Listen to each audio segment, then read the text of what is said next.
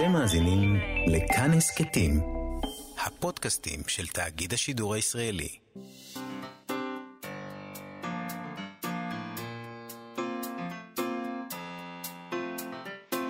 מה שכרוך עם יובל אביבי ומה יעשה לה.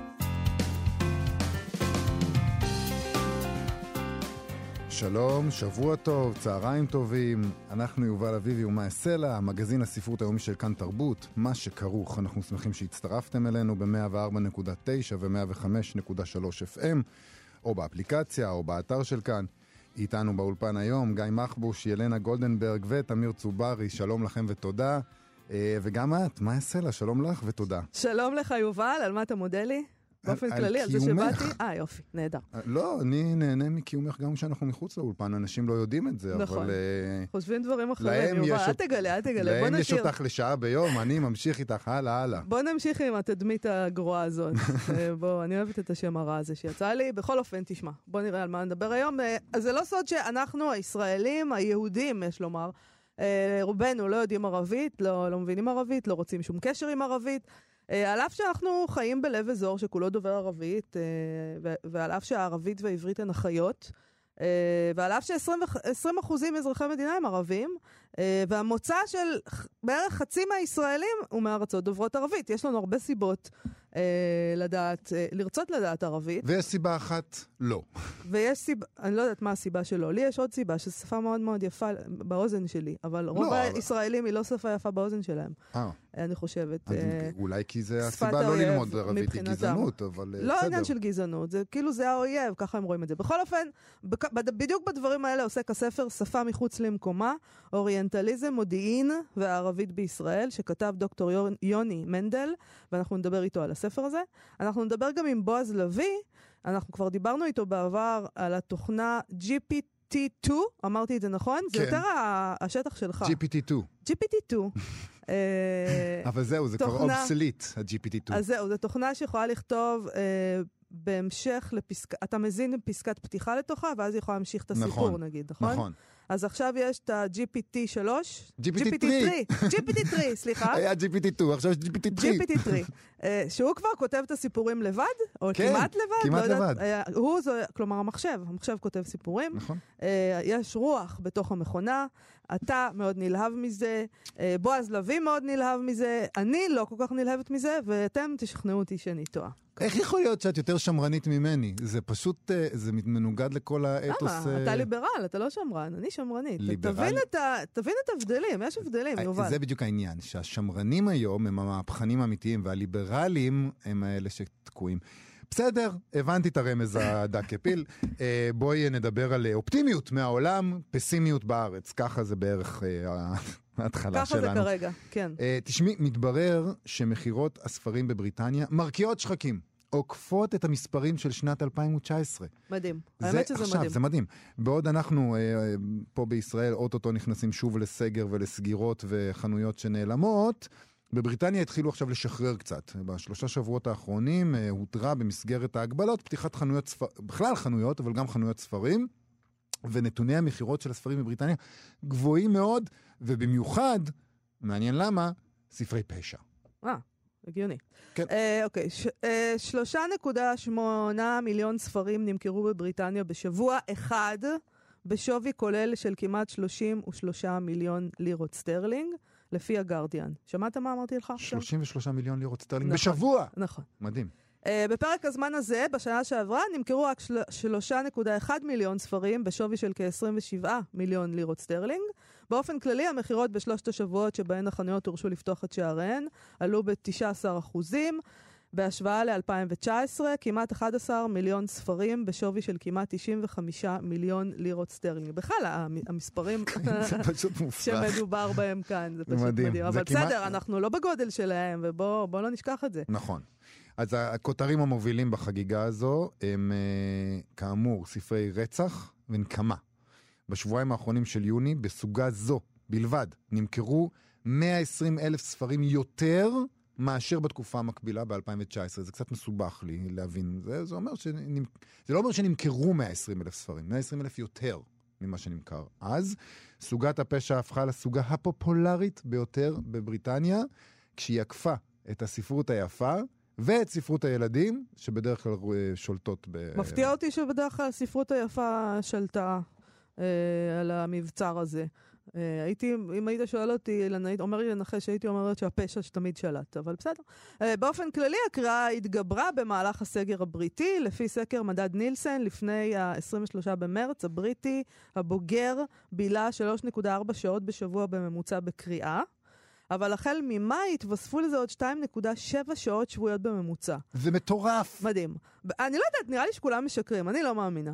זה מטורף. זה, כן, נכון. ברשת ווטרסטונס אמרו שהשבועות הראשונים בחזרה מהסגר היו טובים, בעיקר בחנויות הקטנות והשכונתיות של הרשת, ופחות בחנויות הענק ברחובות הראשיים של הערים הגדולות, שבהם מטיילים רוב התיירים שעכשיו נשארים בבית. אני רוצה להגיד קודם אולי כל... אולי זה כן נכון, אני לא יודעת. אני רוצה להגיד, קודם כל, איזה כיף לבריטים שיש להם מכון מחקר. נכון, נכון. שאוסף נתונים, כן. ומוציא אותם, וזה זמין, ושקוף, וגלוי, והוא בודק... פה אין, אין, אין סיכוי לקבל נתונים. מתי אצלנו? זה מספר. אומרים כן. לך 300, 400, בדיוק. מספר, כמה זה קרה? הרשת מוציאה, ווטרסטונס מוציאה נתון, כך וכך נמכרו מהסוגה הזאת, והוא פילוח לפי חנויות בפריפריה, או whatever. מדהים. אה, אני כאילו מדהים ותקין. תקין, נורמלי. נורמלי. בריטי, מאופק כזה. אני לא יודע מתי יהיה אצלנו דבר כזה. אנחנו לא פנינו ל Waterstones שלנו, אנחנו פנינו לכמה חנויות עצמאיות, כדי להבין אם יש מגמה דומה גם אצלנו. מה שאני מבין זה שלא, אבל יש שתי גישות. נגיד מירה רשתי מחנות הספרים אה, סיפור פשוט בנווה צדק, אמרה לנו שדווקא אה, בזמן הסגר היו מכירות יוצאות דופן. עשרות חבילות שהן שלחו מדי שבוע, היא אומרת. Uh, בין השאר היא אומרת שלדעתה, אנשים פשוט שמחו לדבר בטלפון על ספרים. זאת אומרת, את החוויה הזאת של לשוטט בחנות שלהם, ו- ולהגיד, אני אוהב את זה, על מה תמליצו לי וכולי וכולי, הם עשו בטלפון, הם ניהלו שיחות ארוכות עם הלקוחות שלהם בטלפון, כי הם היו בודדים בסגר. Uh, היא אמרה שעד הקורונה, המטרה המקורית של החנות, כשהיא נפתחה, היא הייתה להיות החנות השכונתית הקטנה של נווה צדק, וזה לא, זה השתנה עם השנים, כי נווה צדק הפכה להיות מין מוקד לתיירות פנים ומוקד לתיירות חוץ. אז, אז האופי של החנות השתנה, היא הפכה להיות מבוססת על התיירות הזאת, אבל בעקבות הסגר הם חזרו להיות מה שהם התכוונו להיות, חנות הספרים של השכונה. והיא אמרה שאין את המספרים שמקבלים בבריטניה, זה ברור. פה מספיק אנשים. Uh, השוק בישראל לא דומה במספריו, אבל כן הייתה עלייה במהלך הסגר. היא המשיכה הזאת, היא המשיכה המגמה הזאת גם אחרי הסגר. אם כי אחריו הייתה אצלן דווקא התמתנות מסוימת, אולי כי לאנשים נגמר הכסף, או כי פתאום הם נבהלו וראו שהם צריכים להעביר... שאין להם, שהם מפוטרים, כן, שהם או בחל"ת. שלא החזירו אותם לעבודה, הם חשבו שהם כן. יחזרו מהסגר וגם יחזרו לעבודה, זה לא קרה. בקיצור, אה, אולי לאנשים נגמר הכסף והם החליטו להשקיע אותו בדברים אה, דחופים, אם כי ספרים זה דבר דחוף ללא ספק. גם אחרי שהסגר הוסר, המשיכו להיות מכירות יפות עד לשבוע האחרון, שאז חזרו ההפחדות, ואנשים קצת אה, נשארו בבית. טוב, לעומתה, יונתן ברזנר מאדרבה הירושלמית אמר לנו שהלוואי שהיה אצלנו כמו בבריטניה, הוא אומר שהם לא נסגרו לרגע, המשיכו לעבוד ולא הרגישו בכלל שום עלייה. הם שרדו כי הם עסק קטן ושכונתי שמבוסס על קהילה קטנה שנשארה נאמנה גם בחודשים האחרונים. השינוי מבחינתו היה המשלוחים שהם עשו, ההגעה אל בתי הלקוחות, מה שהיה לדבריו התפתחות במערכת היחסים עם הקהילה, סביב החנות, אתה יודע, אה, פתאום אה, לראות גם את הבית של הלקוח, כן. שאתה מכיר בעצם אה, אולי המון שנים, אבל אה, הוא אומר שעלייה במהלך הסגר, או אחרי שהוסר הסגר, לא, זה לא היה אצלם. טוב, צריך להגיד, אגב, לפני שאנחנו כאילו מקוננים על עצמנו ומתפעלים מבריטניה, שכל המספרים היפים האלה לא מכסים על הירידה הכללית במכירות. הם מדברים על... אה, אה, הם מהווים עלייה מ-2019 בהשוואה לתקופה האחרונה. כלומר, זה עדיין לא מפצה נגיד על אובדן המכירות בחודשים מרץ-אפריל. בסך הכל מעריכים שם שהמכירות עד כה ב-2020 עדיין נמוכות מהמכירות בתקופה הזו ב-2019, כלומר בשבעת החודשים הראשונים של השנה, עוד לא הצליחו לתקן את כל הנזק שנעשה. בסדר, אבל uh, שמעתי שבבריטניה הממשלה הכניסה את היד לכיס ותעזור. כן, בקטנה, ל... מיליארד ו- וחצי לירות סטרן. יפה, כן, קטנה. יפה מאוד. Uh, אז גם את זה אצלנו אין. Uh, מעבר לפשע ומתח, יובל, uh, מי ששולט ברשימות רבי המכר הם סופרים שחורים וסופרות שחורות, שזה די מדהים, mm-hmm. uh, וחדש אצל הבריטים. אה, אחת מהן זאת בר, ברנדינה וריסטו. היא. זכתה בבוקר האחרון ביחד עם מרגרט אטווד על הספר Girl, Woman, Other. היא אגב הפכה לפני כמה שבועות לאישה הראשונה השחורה שהגיעה למקום הראשון ברשימת רבי המכר של פרוזה בכריכה רכה. אה, בושה וחרפה, אין מה להגיד, אני... לא, ברצינות. אנחנו ב-2020. היא אמרה את זה. האישה השחורה הראשונה, איזה מביש, כאילו. היא, אמרה את זה שנייה. לדעתי, היא אמרה, אני פשוט לא מאמינה שאני הראשונה. באמת. פדיחות. בושה. אה, עוד פדיחות, כן. אה, שהיא זה שלצידה מככבת ברשימות רבי המכר אה, רני אדו לודג', שהפכה להיות הסופרת השחורה הראשונה להגיע למקום הראשון ברשימת רבי המכר העיוניים בכריכה רכה. את מבינה את סוגי הקטגוריות גם שיש להם, הכל כן. כאילו מקוטלג וזה. אז זה ספר שהוא לא פרוזה בכריכה רכה, היא השחורה הראשונה שהגיעה לרשימות רבי המכר. ולספר שהגיע לרשימ- ל- ל- ל- למקום מקסים, הזה, הראשון, מקסים. קוראים, מדוע הפסקתי לדבר עם לבנים על גזע? זה פשוט מושלם. בבקשה. זה, זה ספר העיון הכי נמכר כרגע בבריטניה, זה נהדר, וכל הדברים האלה כמובן קוראים, אה, קוראים וקוראים אה, בתגובות אה, למחאה השחורה ברחבי העולם בשבועות האחרונים, בגלל הרצח נגיד של ג'ורג' פלויד, השוטר מואשם ברצח, אז נגיד את זה. רצח, אה, למה אתה. לא, כאילו, כי הוא לא כן? הורשע עדיין, ואני תקין. אה, רצח לכאורה אתה רוצה להגיד. אני לא יודעת, אני ראיתי את זה בווידאו, אז לא אני לא. יודעת כאילו... לא רוצה להגיד לכאורה, רצח ברור, לכאורה. בטח. לא רוצה להגיד רצח אוקיי. לכאורה.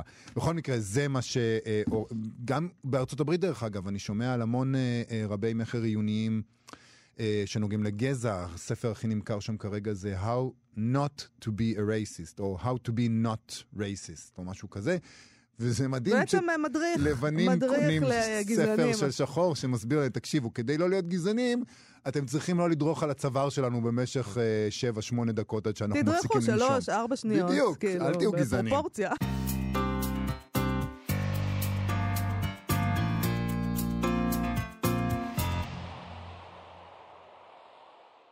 אנחנו יובל אביבי ומאיה סלע במה שכרוך, מגזין הספרות אה, היומי של כאן תרבות, חזרנו.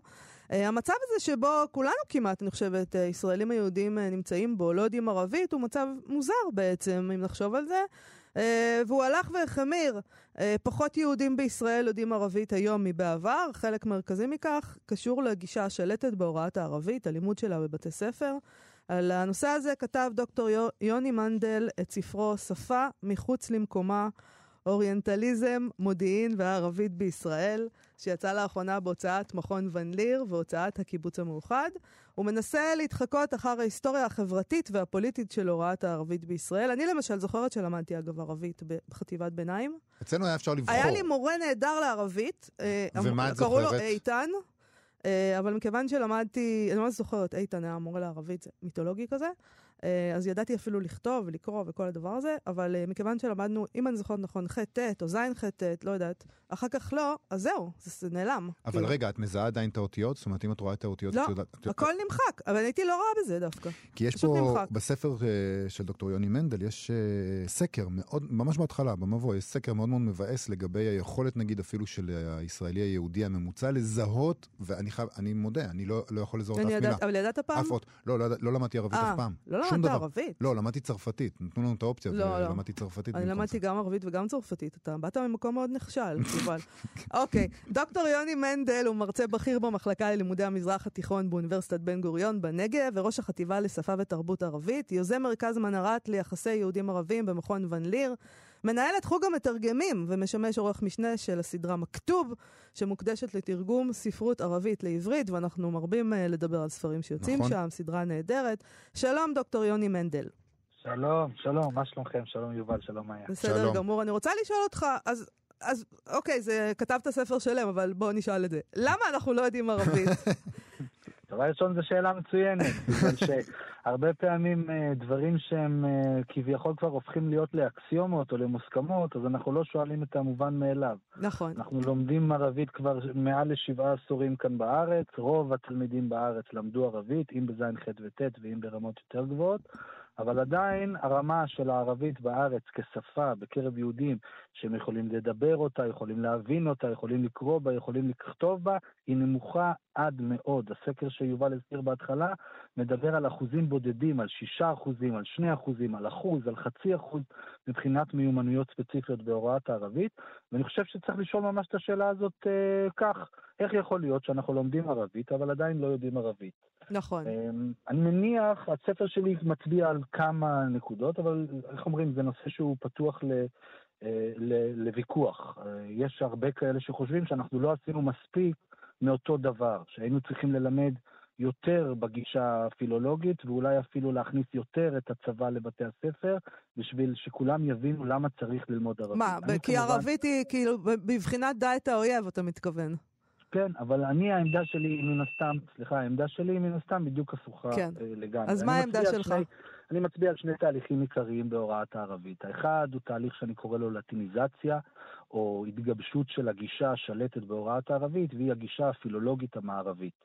אה, בשנות ה-20 ובשנות ה-30 מוקמים כאן בתי ספר, מוקמת האוניברסיטה העברית בירושלים, ובעצם שמים את המסד להוראת הערבית בארץ, מסד שדומה מאוד להוראת הערבית וגם להוראת עברית תנכית באוניברסיטאות אירופאיות. זה אומר שמלמדים את השפה לא בשפה, זה אומר שמלמדים ערבית בעברית.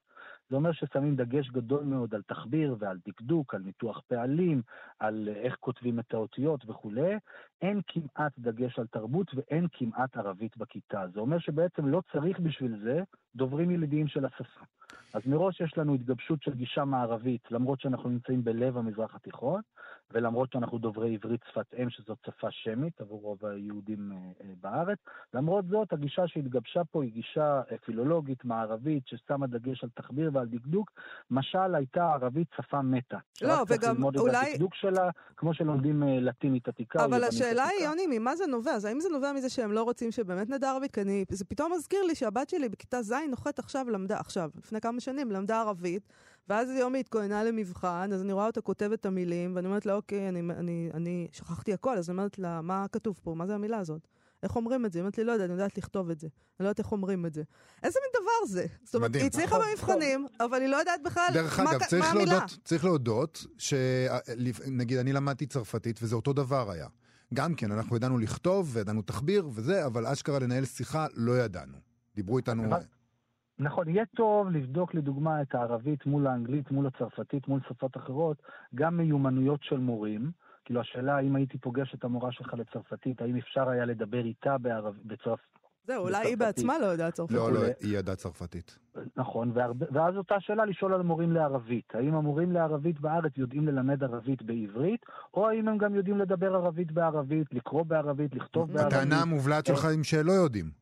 והטענה המובלעת שלי היא שהתגבשה פה גישה שהיא מלמדים את השפה, וזאת גישה שהיא קיימת, קוראים לה תרגום דקדוק, יש לה יתרונות, יש לה חסרונות. אני, אני לדעתי, היא שיטה שלא מתאימה לארץ. היא לא מתאימה לאנשים שמדברים עברית בתור שפת אם, היא לא מתאימה לארץ שיש לנו 20% אזרחים ערבים פלסטינים שהם אזרחים ילידיים, היא לא מתאימה לעובדה שאנחנו נמצאים במזרח התיכון, שאנחנו דוברים עברית שהיא שפה שמית, שאנחנו גם רוצים להישאר כאן במזרח התיכון ולהכיר את התרבות ואת החברה של, ה, של המקום שבו אנחנו נמצאים. אבל אחד המהלכים אבל המעניינים שאתה עושה בספר הוא שאתה קושר את הדבר הראשוני הזה שקרה עוד לפני שהוקמה בכלל המדינה, אה, לתהליכים שקרו אחרי הקמת המדינה, ובעצם אתה אומר ששני התהליכים משלימים אחד את השני, וזה איזשהו דבר של הוראת הערבית בישראל היא משהו פונקציונלי. אם קודם, אה, כמו שאתה אמרת, עשו את זה באמצעות הלטיניזציה הזאת של, ה, של הלימוד ה... השפה, אחר כך זה באמצעות הביטחוניזציה, וזה שני צדדים של אותו מטבע מבחינתך. נכון, זה, זה, האמת, כשאני חושב, דבר ראשון שחוזרים לאחור ומדברים על שנות ה-20, אותם חוקרים, אה, רובם יוצאי גרמניה, יהודים, היו משכילים אדירים בשפה הערבית הקלאסית. הם היו מומחים לתחביר, מומחים לדקדוק, מומחים לטקסטים קלאסיים של השפה הערבית, אבל מה שקרה זה שהם ייצרו את המומחה לערבית בארץ, והמומחה לערבית בארץ זה כזה שלמד במגמה מורחבת ערבית בי"א-י"ב, ואחר כך אה, עשה, רצה, עשה אה, תואר במכון למדעי המזרח, כאילו כל השדה היה שדה יהודי אקדמי, ויש לנו כבר התחלה של ההדרה של הערבים ובנייה של שדה שהוא יהודי, גם ציוני, גם זה חשוב להגיד. אחר כך מה שקורה לאחר מכן, ואולי זה גם קשור לעוד תהליכים, לכן הביקורת שלי מן הסתם גם על דרך לימוד הערבית, אבל היא גם על המקום שאנחנו נותנים לערבית בארץ. אבל התהליך שקורה אחר כך, הוא שבאיזשהו מקום, אחרי שנת 48, התלמידים וגם ההורים שלהם, ובאיזשהו מידה גם מנהלי בתי הספר, אומרים, תראו, אנחנו עכשיו הרוב בארץ, אה, תראו, אנחנו צריכים להתגאות בשפה העברית שלנו, היחסים שלנו עם הערבים הם גרועים מאוד, יחסי הכוח גם השתנו. רוצה הערבי לדבר איתי, שילמד עברית. אני כבר לא צריך ללמוד את השפה שלו, כי עכשיו אני הרוב, ועכשיו אני יכול לזקוף את גבי בפטריוטיות וכולי וכולי, ולא ללמוד ערבית. ואז מה שמעניין, שבשנות ה-50, שני קולות מאוד בולטים שאומרים, לא, אנחנו דווקא כן צריכים ערבית, אנחנו צריכים אותה יום-יום, זה הממשל הצבאי מפה וחיל המודיעין משם. זה אומר שני גופים שעוסקים בערבים, בערבים שנותרו בישראל, הפלסטינים אזרחי ישראל, ובערבים שנמצאו מעבר למה שהמדינה תופסת כקווי האויב, וזה חיל המודיעין. ואז נוצרת פה דבר שקוראים לו אולי הפרקטיקליזציה של הערבית. המדינה לא אומרת לתלמידים, תלמדו ערבית כי אתם תצטרכו אותה לבגרות. תלמדו ערבית כי תצטרכו את זה כדרישת סף לאוניברסיטה. תלמדו ערבית כי בשירות המדינה אנחנו דורשים ערבית בגלל שזאת שפה ציבורית. בעצם המדינה אומרת לתלמידים, המקום היחיד שאליו לא תוכלו להתקבל אם לא תלמדו ערבית, זה הממשל הצבאי וחיל המודיעין. ואז בסופו של דבר נוצרת איזושהי ברית, שאולי גם ברית בגלל החולשה של משרד החינוך בשנות ה-50 וה-60 אל מול הסקטור הצבאי, ואולי ברית בגלל שהנושא הזה של שלום וביטחון נורא משלים את עצמו בתוך החברה היהודית, אבל נוצרה ברית שהכניסה פנימה יותר ויותר מומחים שהם היו יהודים, ישראלים, מן הסתם ציונים, שעבורם החלק של לימוד ערבית בבית ספר בכיתה י"ב ולימוד ערבית בצבא משלים את עצמו, ובתוך שדה כזה של שלום וביטחון, של צבא, חיל מודיעין, לימוד ערבית ב- ב- ב- ב- במכון למדעי המזרח, או בשפה וספרות ערבית, ובחמש יחידות ערבית, פתאום אנחנו רואים, רגע, הערבים לא משחקים בזה תפקיד, גם לא מוזמנים, הם גם לא רוצים להיות מוזמנים, ובאיזשהו מקום נוצרה פה שפה שאני קורא לה ערבית הישראלית. זהו, רציתי לשאול איזה מין ערבית מחברת, זאת. זהו, שלא רק שהיא מחברת, היא בעצם מרחיקה. כי אולי מאיה, אם את ואני ניסע ביחד לאום אל-פחם או לסכנין, אה, ואת תגידי בעברית, סליחה, אדוני, אתה יודע איפה הקופת חולים, אה, ואני אשאל את זה בערבית, ואני אגיד לו, לא סמכת, כיף אאוסל אילה לפיידלי מנהון, הוא יגיד, רגע, זאת יהודיה ישראלית שמדברת בעברית, זה יהודי ישראלי שמדבר בערבית, אני חושד בו הרבה יותר ממה שאני חושד בה. Mm. אוקיי. כאילו, הסיפור, הקשר הזה, ההיקשרות לנושא הביטחוני, גרם לזה שערבים הרבה יותר חושדים ביהודים דוברי ערבית מאשר יהודים שלא דוברי ערבית. כאילו, ברור להם שאתה היית בצבא במודיעין. או שהייתי, ו... או שעכשיו, או שאני כן. בדרך. אוקיי. וגם בתוך החברה היהודית בישראל עצמה, לא מצליחים למצוא המון סיבות טובות ללמוד ערבית מלבד הסיבות האלה. ולכן אני גם מראה בספר איך בתי הספר כבר מחליטים לשתף עם זה פעולה. ואומרים, אתם יודעים מה, אז בואו נעודד אותם, נראה להם סרטונים של הסברה ישראלית של משרד החוץ בערבית. בואו נראה להם אה, אה, סרטונים של דובר צה"ל בערבית. בואו נדבר איתם על סדרות כמו פאודה ואחרות שעוסקות באיך אנחנו משתמשים בערבית מול אה, האויב הפלסטיני וכולי וכולי. בואו נכניס את החיילים לכיתה, בואו נעשה ימי... כאילו, הסיפור הזה, במקום להגיד לא, בואו נאזרח את השפה הערבית, בואו נוציא את ההקשר הזה, באיזשהו מקום אנחנו כל הזמן הולכים ומעמיקים באותו הכיוון, ולפי דעתי זה כיוון שבסופו של דבר יצר שפה שהיא אחד מרחיקה ולא מקרבת, ועוד יותר מזה שאנחנו לא יוצאים עם מיומנויות אמיתיות, פעילות בשפה הערבית. אז זהו, אני רוצה רגע לדבר על השפה מזה. הזאת. אני רוצה רגע לדבר על השפה הזאת. כשאני למדתי צרפתית באוניברסיטה, לימדו אותנו, היה לנו שיעור קריאת טקסטים מדעיים. אני יצאתי מהאוניברסיטה, הצלחתי לקרוא את פוקו. ולוי שטרוס בצרפתית, אבל אם הייתי הולך לשוק לא הייתי יכול להגיד אני רוצה קילו עגבניות. זה היה המצב שלי. איזה ערבית היהודים האלה מדברים? איזה, האם הם מסוגלים לנהל שיחה על, על, לא יודע מה, על כוחות שזזים, או על, או על תכנון פיגוע טרור, אבל לא יכולים לקנות עגבניות? תראה, יש דבר ראשון שתי מיומנויות עיקריות. עכשיו, עד כמה זה דומה לצרפתית או עד כמה זה שונה, זו שאלה מאוד חשובה, כי גם בצרפתית היו גישות מאוד שמרניות בהוראת השפה. בעצם השפה היחידה שהצליחה לשבור את השמרנות הזאת, יחסית, היא השפה האנגלית, שבה גם קיבלו את המדד האירופי למדידת והערכה של שפות, וגם באמת שינו את דרך ההוראה של השפה, שכוללת הרבה יותר אנגלית גם בתוך הכיתה.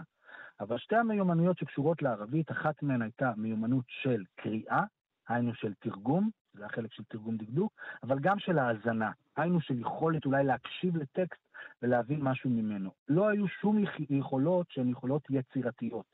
היינו יצירה, הבעה בשפה הערבית או משהו בסגנון הזה. יותר מזה, גם מבחינת אוצר מילים. אה, לאורך השנים, וזה בעיקר, הם רואים את זה מאוד טוב בשנות ה-70 וה-80 וה-90, תלמידים יוצאים עם אוצר מילים של פצצה התפוצצה, انفجرت القنبلة, או שר החוץ ביקר בבירת אה, אה, לבנון. זרה, וזיר אל-חריג'י, עאסים אדביירות. נכון, וזיר אל-חריג'י, נכון. וווזיר אל-חריג'י כולם מכירים. נכון. כמה מהתלמידים שלומדים אנגלית יודעים איך אומרים שר החוץ באנגלית?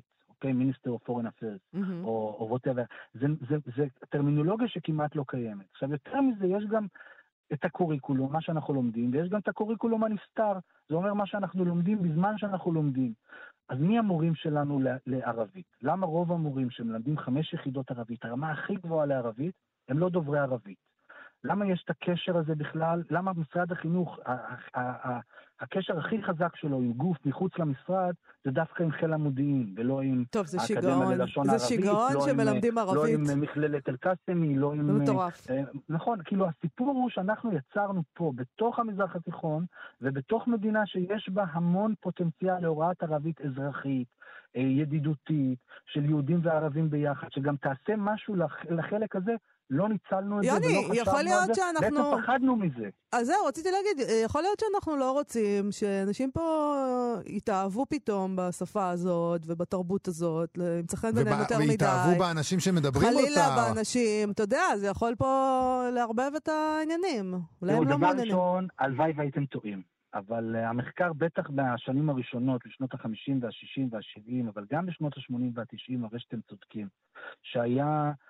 הייתה בקשה, לדוגמה, ללמד את הערבית ללא רגש, ללמד את הערבית ללא סנטימנטים.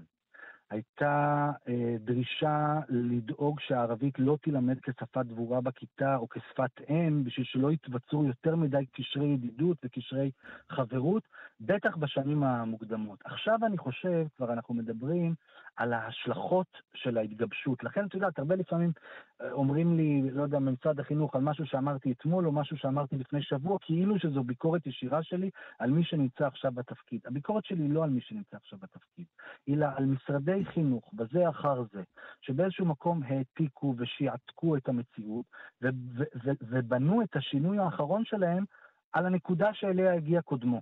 במקום לבוא ולהגיד, רגע, שנייה, בוא נפתח את הלימוד הזה מחדש. איך יכול להיות שבלימוד ערבית מכיתה ז' עד י"ב, התלמידים היהודים לא פוגשים ערבים? הרי המינימום היה שהשפה הזאת צריכה לשמש אותם פעם בשבוע במפגש עם ערבים, עם תלמידים ערבים שלומדים, אם הם בתל אביב אז ביפו, ואם הם בחריש אז באום אל-פחם, ואם הם ביובלים אז בסכנין, וכן הלאה וכן הלאה. כאילו הערבית הייתה צריכה לקחת אותנו לשם.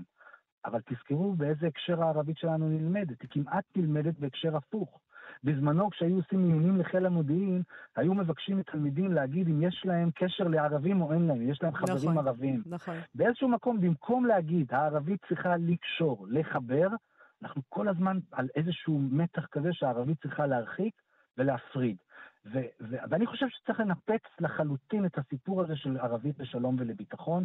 זה גם אחד הדברים שאני אומר בספר, שבשנות ה-80 ובשנות ה-90 וגם אחר כך, עד שנת 2015, כש- כשוועדת המקצוע כותבת לשר פירון שאסור לבטל את כיתה י' בערבית, כי זה יפגע בביטחון המדינה ויפגע במאגר הלומדים לחיל המודיעין. וואו. את הקשר הזה של קשר של ערבית לשלום וביטחון צריך לנתק. בגלל שזה קשר של למרצה, או סליחה, לקצין מחיל המודיעין, שעכשיו מלמד ערבית בבית ספר, או לא לקצין, לא משנה, למישהו שהוא יהודי שמגיע מתוך השיח הזה, זה הכי טבעי בעולם, גם לשלום, גם לביטחון. הנוסחה הזאת אינה טבעית עבור מי שהערבית היא שפת אימו, עבור הערבים, אזרחי ישראל. הם לא יכולים לקחת חלק בשדה שהפורמולה שלו היא ערבית לשלום וביטחון. הערבית היא השפה שלהם, היא התרבות שלהם, היא שפת האזור, היא שפת המרחב, היא לינגווה פרנקה של המקום בו אנחנו חיים. השפה הזאת צריכה להילמד לשלום, לתרבות, להיכרות, לתקשורת, לא להקשרים של חיל המודיעין וביטחון. אני חושב שאנחנו נהיה חייבים לנתק את הקשר הזה בשביל באמת להכניס פנימה את המורים ואת המרצים ואת המשכילים ואת המחנכים ואת המפקחים ואת עורכי ספרי לימוד שהם גם דוברי ערבית שפת אם. במקום לחזור לאותה מעגל קסום של, של, של, של חוקרים שאנחנו לא מצליחים לצאת ממנו. ואנחנו שומעים משנות ה-40 ועד 2020 למדתי ערבית, אבל אני לא יודע ערבית. נכון. דוקטור יונתן מנדל, אה, שפה מחוץ למקומה, אוריינטליזם, מודיעין וערבית בישראל, הוצאת מכון ון ליר, הוצאת הקיבוץ המאוחד. תודה רבה לך על השיחה הזאת. תודה, הלוואי שהרבה יקראו את הספר בגלל שהוא נוגע להוראת ערבית, אבל להמון תחומים אחרים. תודה למה רבה. אנחנו פה ולעוד הרבה דברים. תודה, להתראות. תודה ליובל ותודה למאיה. להתראות. ביי, להתראות.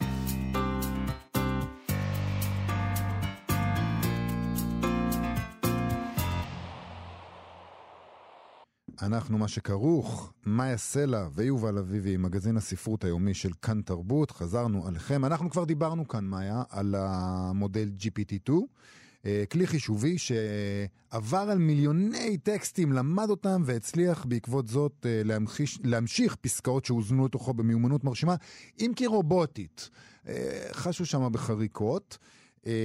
הוא, הוא, זאת אומרת, בגדול הוא היה תוכנה כותבת, מחשב יצירתי. בערך, בערך. אני לא, לא... יש... אה, אתה בסדר, אתה לא חותם, אתה לא מתחייב עכשיו על כלום, אני כי מבינה. זה נורא מפעיל אנשים. אומרים, מה פתאום, יצירתיות, זה מה שמבדיל אותנו מהמכונה, מהבהמה וכולי וכולי. אנחנו, אנחנו אה, לא יודע מה, אנחנו... אתה יודע מה זה, מה. מותר האדם אה, מהבהמה? לא. פתטיות זה מותר האדם מהבהמה. המחשב לא יכול להיות פתטי. נכון. הוא לא- גם לא יכול להיות מאוד מאוד מחובר רגשית ליצירה שהוא עצמו כתב. אה, בכל מקרה, לפני בערך חודש ה-GPT-2 הפך להיות אה, משהו מיושן ו- ושל העבר. ש- עוד לא הספקנו להתרגל צובר, אליו. אה, כן, צובר אבק שם במחשכים ה- הווירטואליים. GPT-2 ממשיך דרכו, שוחרר לעולם כשהוא חזק פי מאה. GPT-3. GPT-3, 3, זה מבלבל נורא. GPT-3 שוחרר לעולם, הוא חזק פי 100 מקודמו, הוא אומן על ידי יותר טקסטים, הוא שרירי יותר, הוא, הוא לגם, אה, הוא עושה ג'יו-ג'יטסו. הוא עושה ג'ו-ג'יצו ולגם אה, את המשקה חלבון שלו, והוא הרבה יותר חזק וגדול. אה, שוחרי הבינה המלאכותית והאפשרות ליצירתיות של מכונאות חיכו להפגנת השרירים הראשונה של הכלי החדש הזה, והנה היא סוף סוף הגיעה, מי שיספר לנו על כך הוא המחזאי, הסופר, המתכנת החובב בועז לביא, שגם אחראי על אה, תרגום הפגנת השרירים הזאת אה, לעברית. שלום בועז. שלום יובל ומאיה, מה נשמע? אהלן. אז קודם כל, מה, מה, מה אני מבדיל? מרגישה שאני צריכה לברך אותך, בועז, באופן אישי, אה, על ההישג של GPT-3, כי אני ממש, מבחינתי, אתה האיש עם GPT-3. הבשורה. כן, זה גם אתה. אני מרגיש, גם אני מרגיש ככה, זה בסדר. מה- ההבדל? מה, מה מותר ה-GPT-3 מה-GPT-2? אז, אז ממש בגדול, באמת, אה, קודם כל, יש פה סיפור מעניין של כוח ושל שאלה נורא, אתה יודע, שמטרידה מאות ואלפי שנים את האדם, האם כוח שווה מוח וכן הלאה, ו-GPT-2 ו-3 והחברה שמייצרת אותם, OpenAI, הם דוגלים, הם מאמינים בזה שכן, יותר כוח יביא לנו יותר תבונה, יותר יכולות, והם בונים מודלים יותר ויותר חזקים מבחינה חישובית. לא ניכנס לטכנולוגיה ממש מאחורה, אבל באמת הוא גדול, כמו שאמרת, פי 100. חזק פי 100, מדברים במושגים של פרמטרים, פרמטרים זה היכולת שלנו לחשוב על אה, משהו כמו נוירונים נאמר, או היכולת שלנו לקשר בין חלקים במשפטים בשפה, אז ל-GPT 3 יש 175 מיליארד פרמטרים, ועם הפרמטרים האלה אה, הוא סרק משהו כמו טריליון מילים, טריליון מילים מהרשת, מאלפי ספרים, מכל ויקיפדיה, וכבר התחילו לשאת רמזים על היכולות שלו, אבל באמת רק השבוע קיבלנו ממש, התחלנו לקבל בפעם הראשונה, כי רק, רק למתי מעט יש ממש גישה אליו. ומה שמצחיק זה שאפילו אני, שמאיה רואה בי את השגריר, לי יש קשר, כלומר, או אני רואה מה מישהו אחר שלא יש קשר עם המכונה, מוציא ממנה. זה ממש, יש פה ממש מערכת של תיווך אה, ביחס למי נוגע ממש במכונה, כי בינתיים לא חשפו אותה, לא, לא, זה לא פתוח לכולם. למה? למה? זה סודי? זאת שאלה ממש טובה. ב- עם GPT-2 הם אה, הצהירו שזה מסוכן מדי נראה להם, פייק ניוז, והם מודאגים, ולכן לא שחררו את זה בהתחלה, ובשנה ש- שחלפה בחודשים הם לאט לאט כן שחררו את כל... הם פחדו מה-. שאנשים ינצלו את זה לרעה כדי ליצור טקסטים שאין בינם לבין המציאות אין שום קשר ויפרסמו אותם ככלי שיווקי, ככלי חדשותי. כדי... רגע, יכול להיות שעובדים עליכם ואין דבר כזה GPT-2 אז לא, תראי, ו-GPT-3? יש פה איזה המצאה של ניל גיימן, כאילו. GP, לא, GPT-2 יש כבר כל אחד יכול היה בסופו של דבר כן לגעת בו. אוקיי. בסופו, בסוף 2019 כבר. GPT-3 לא. באמת, יש מאמר בין 75 עמודים שכתבו החוקרים בחברה, OpenAI, על היכולות של הכלי, עם הם מציגים של תוצ- תוצאות אה, מאוד מרשימות במה שנקרא מבחני שפה, כמו פסיכומטרי, אז המכונה הזאת מתקרבת ליכולות אנושיות במבחני שפה.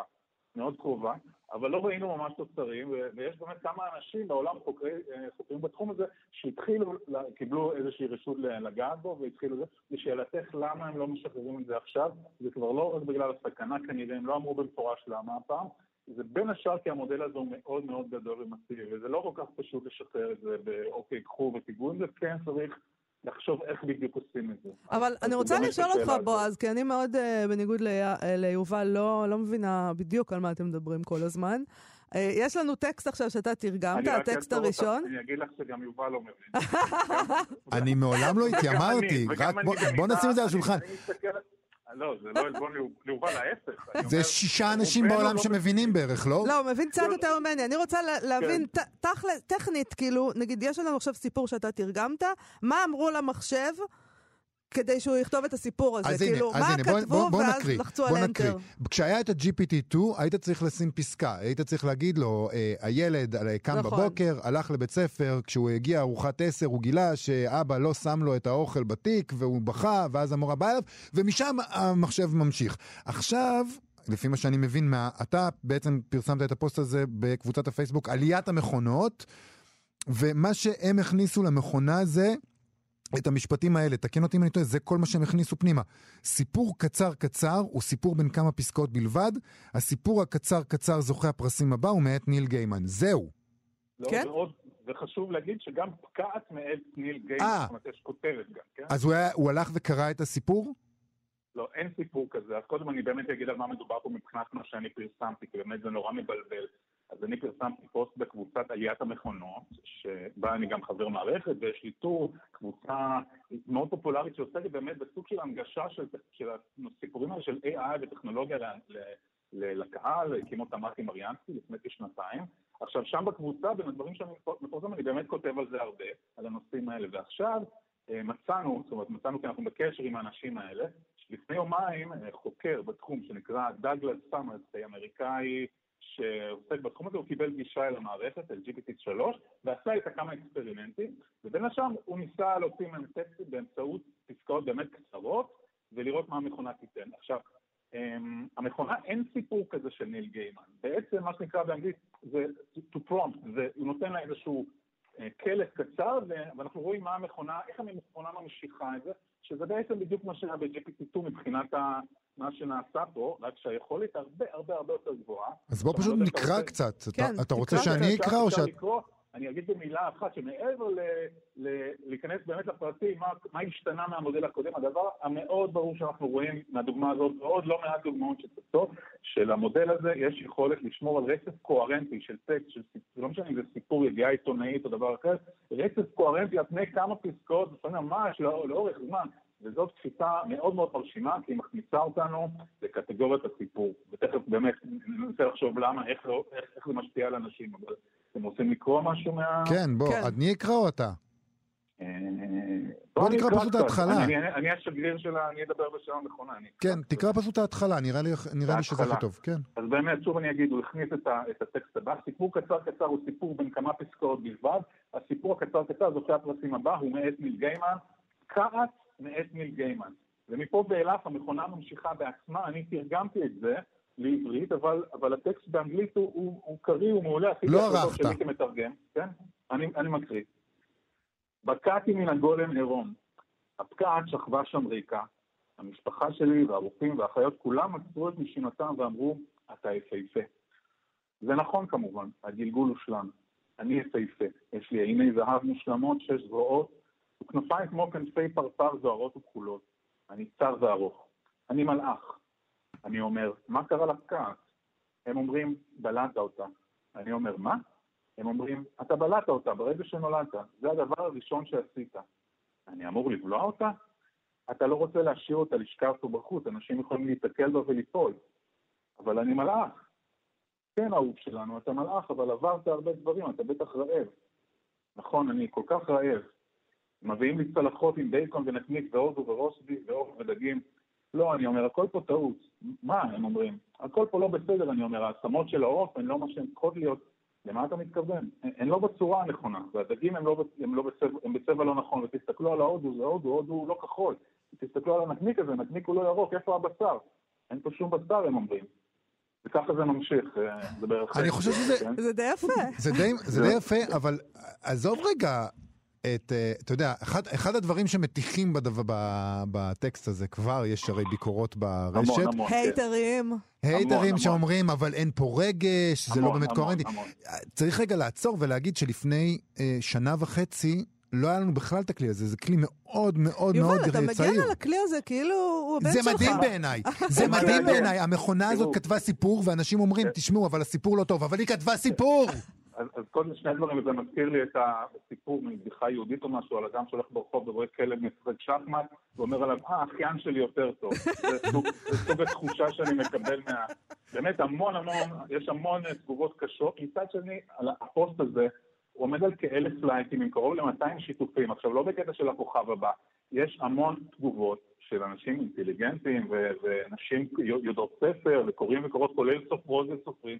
אני אספתי כמה דוגמאות של תגובות, אוקיי? אני אקריא חמש תגובות קצרצרות, יש דיונים ארוכים גם. טוב. בבקשה. תגובה אחת. אתם שומעים? תגובות של אנשים שקראו את הסיפור וקראו את הפוסט ויודעים על מה מדובר, אוקיי? פגע לי בלב, הזלתי דמעה, צמרר לי את עור הגוף ונגמר בחיוך נעים על הפנים. תודה לאל השטן לעצמנו ולטכנולוגיה, כי בסיפור מופיע השטן אחרי זה. זו תגובה אחת. עוד תגובה, זה אולי הפוסט הכי יפה שראיתי בפייסבוק מאז ומעולם. תגובה נוספת, זה מדהים, פשוט מדהים. עוד תגובה, וואו fucking וואו, כאילו באמת וואו, כבר אמרתי וואו. ועכשיו תגובה יותר ארוכה קצת. טוב, הבנתי, אני פורשת, אין מילים להסביר כמה זה יפה בעיניי, הוא מחריד שמכונה כתבה את זה. קפקא מאחוריך. עוד, עוד תגובה, אחד הסיפורים היפים שקראתי וכתב אותו אלגוריתם שפתי. אז ברור שאפשר גם לרדת על זה לבקר, אבל העובדה שזה פוגע ונוגע גם ברדיט, איפה שזה מתפרסם במקור, אנחנו רואים תגובות מאוד מאוד מתרגשות של אה, קורות וקוראים מהדבר הזה. בעוד אפשר גם לחשוב, אה, לדמיין סיטואציה שבה מישהו מתרגש מהסיפור הזה לא, יותר, אנחנו- כי כן. זה מחשב, יותר נכון. מאשר אם בן אדם היה אבל, כותב את אבל זה. יכול להיות שאנחנו פשוט, אה, אני אקח את הצד של אלה ששונאים את הסיפור הזה, אולי אנחנו פשוט מרגישים מאוד מאוד מאוימים מכל ההתרחשות הזאת, ומכל העולם שאתם מתכננים לנו. אין ספק, אני קודם כל נמצא על הגדר, אני מאוד מאוד עסוק וזה מאוד מרתק אותי העולם הזה, אבל אין ספק שיש בו גם דברים מטרידים בידי מי הכ- הכוח הזה נמצא, מי מחזיק את המודל, כמו ששאלת בהתחלה, למה אין לכל אחד גישה לזה עכשיו, למשל? כן. כן, אז אוקיי, השקיעו בזה מיליארדים, זה, זה, זה מוצר פרטי, אבל יש פה משהו שהוא הרבה יותר גדול מאיזה, מאיזה גאדג'ט, כן?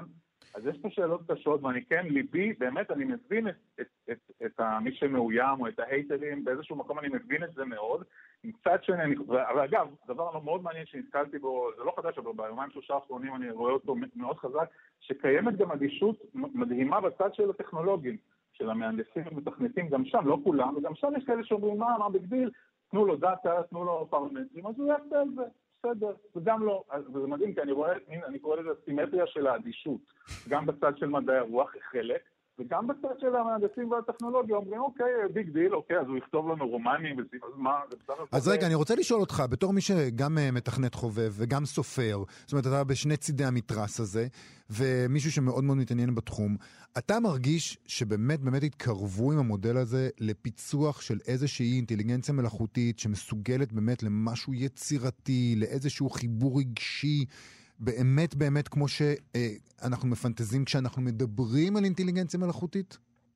תראה, אני, יש לי, בימים האחרונים גם אני בקשר עם, אה, עם, אותו, עם אותו חוקר דאגלס סאמרס, קצת התכתבתי איתו על הדבר הזה, הוא גם מאוד התפעל מכמה זה תפס בישראל, דרך אגב, זה, זה, זה, זה הגניב אותו.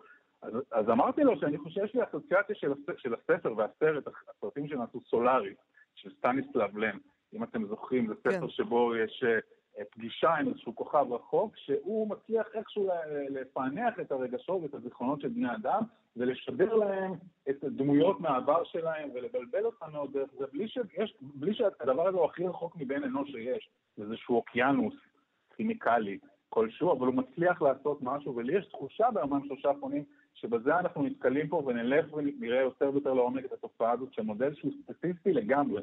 בעצם אין לו שום הבנה או רגש או שום דבר כזה שאנחנו מבינים בינינו, אבל כן יש לו יכולת, ואני אומר את זה גם על סמך טקסטים אחרים, לא דברים על דמויי ניל גיימן. אני לא, לא פרסמתי את זה עדיין, כי זה יותר מסובך, אבל יש לו, אני, אני ראיתי כבר טקסטים שלו מהימים האחרונים, שהוא כותב מעין רומנים אוטוביוגרפיים על כמה דורות, עם סבתות באנגליה, ומה הן לובשות, ומזגי אוויר של ימים ספציפיים, וקראתי את זה ואני בהלם, כי אז אני לא מבין מאיפה זה מגיע בכלל. יכול להיות, יכול להיות, הרי תמיד אומרים... זה קצת מלחיץ. כן? בוא, לא. יכול להיות שמה שמטריד באמת פה הוא ששנים ארוכות אנשי אה, האינטליגנציה המלאכותית אומרים לנו, תשמעו, המוח שלכם הוא בסך הכל מחשב. הוא מחשב מאוד מתוחכם, שאנחנו לא יודעים איך הוא נוצר, אבל הוא בסך הכל מחשב. מה שמפחיד פה הוא שבעצם אנחנו מגלים שכל הסופרים הנהדרים שהיו לנו, גם הם בסך הכל מחשב סטטיסטי. גם הם בסך הכל איזשהו אלגוריתם סטטיסטי שהיה יכול להיות לפה ויכול להיות לשם. זה עוד יותר מפחיד העתיד. כל מה שנבננו הוא בסך הכל נטול רגש באותה מידה. יובל, לא כולם רובוטים כמוך. כולם. רובוטים כמוני, זה לא, בדיוק מה שאת לא מבינה. למה אפשר להסתכל על זה אחרת? אפשר להגיד שגם רגש, לא לפסול בכלל את העובדה שכמובן קיים רגש, רגש זה, זה אבסטרקציה, הפשטה ברמה מאוד מאוד גבוהה, שנובעת גם ממערכת חישובית מאוד מאוד מורכבת. אני דרך אגב לא בדיוק מטריאליסט, אני לא חושב שהכל זה חומר, אם אני, מה אני חושב על זה בכלל. אני חושב שיש יש איזו דינמיקה מורכבת מאוד של מה חומר ומה רגש ואיפה זה נמצא, וכן זה נוצר משהו שבאופן מוזר, אנחנו רואים טקסטים, ועכשיו באמת השאלה עם ספרות, אם חוזרים לספרות, שרואים טקסטים שמכונה מייצרת, ואני אומר לכם באחריות, שיצאו טקסטים מ-GPT3 וגם 4 ו-5 שירגשו בני אדם, גם בלי קשר לעובדה שהם ידעו שזה יצא ממכונה, כי אני כבר רואה את זה קורה. כי נוצרים טקסטים שיש בהם עוצמה רגשית, לא כי המכונה היא רגשית, אלא כי היא מפענחת, מפענחת טקסטים אנושיים, והיא יודעת לעשות להם חיקויים ואינטרפטציות ואימפרוביזציות, שגם, אה, שגם הם נראים פתאום כמו ספרות לכל דבר. לא, אנחנו גם יכולים, מרגשת, אה, כן? יכול- יכול- יכול להתעורר בנו רגש, גם אם הדבר נכתב ללא רגש. למשל, יובל נכון. מעורר בי רגש, והוא אדם נטול רגשות. אז זה קורה ככה פשוט, אתה מבין? נכון, אני חושב אבל שיש הבדל, אפשר להגיד, אוקיי, זה כתם רורשך על הקיר או משהו, כל אחד מפרש. אני חושב שאנחנו כבר לא במצב הזה, זאת אומרת, כלי כזה יודע לכתוב כבר משהו קוהרנטי ממש, שבהחלט נראה כמו סיפור. זה לא כתם על הקיר. כן. אז ברור שאנחנו משליכים על הסיפור הזה את עצמנו, אבל נכון. זה כן אה, סיפור. כן? יש לי תחושה שאנחנו עוד, זו לא הפעם האחרונה שאנחנו מדברים איתך על הדבר אנחנו הזה, מחכים ניפגש. ל-GPT4 ו-GPT5 ולשיחה הבאה שלנו. וכולי. בועז לביא. תודה רבה לך על השיחה הזאת. וחצי. תודה, תודה בועז רבה לביא. לכם. להתראות. יובל, אנחנו צריכים לסיים. נגמר הזמן. אוקיי, אז בואו נזמין אתכם, מאזינים יקרים, לבקר בעמוד הפייסבוק שלנו, מה שכרוך עם יובל אביבי ומאיה סלע, וגם בעמוד הפייסבוק של כאן תרבות כמובן. תודה רבה לגיא מחבוש, תמיר צוברי, ילנה גולדנברג, שעשו איתנו את התוכנית. אנחנו נהיה פה שוב מחר. להתראות. להתראות. אתם מאזינים לכאן הסכתים, הפודקאסטים של תאגיד השידור הישראלי.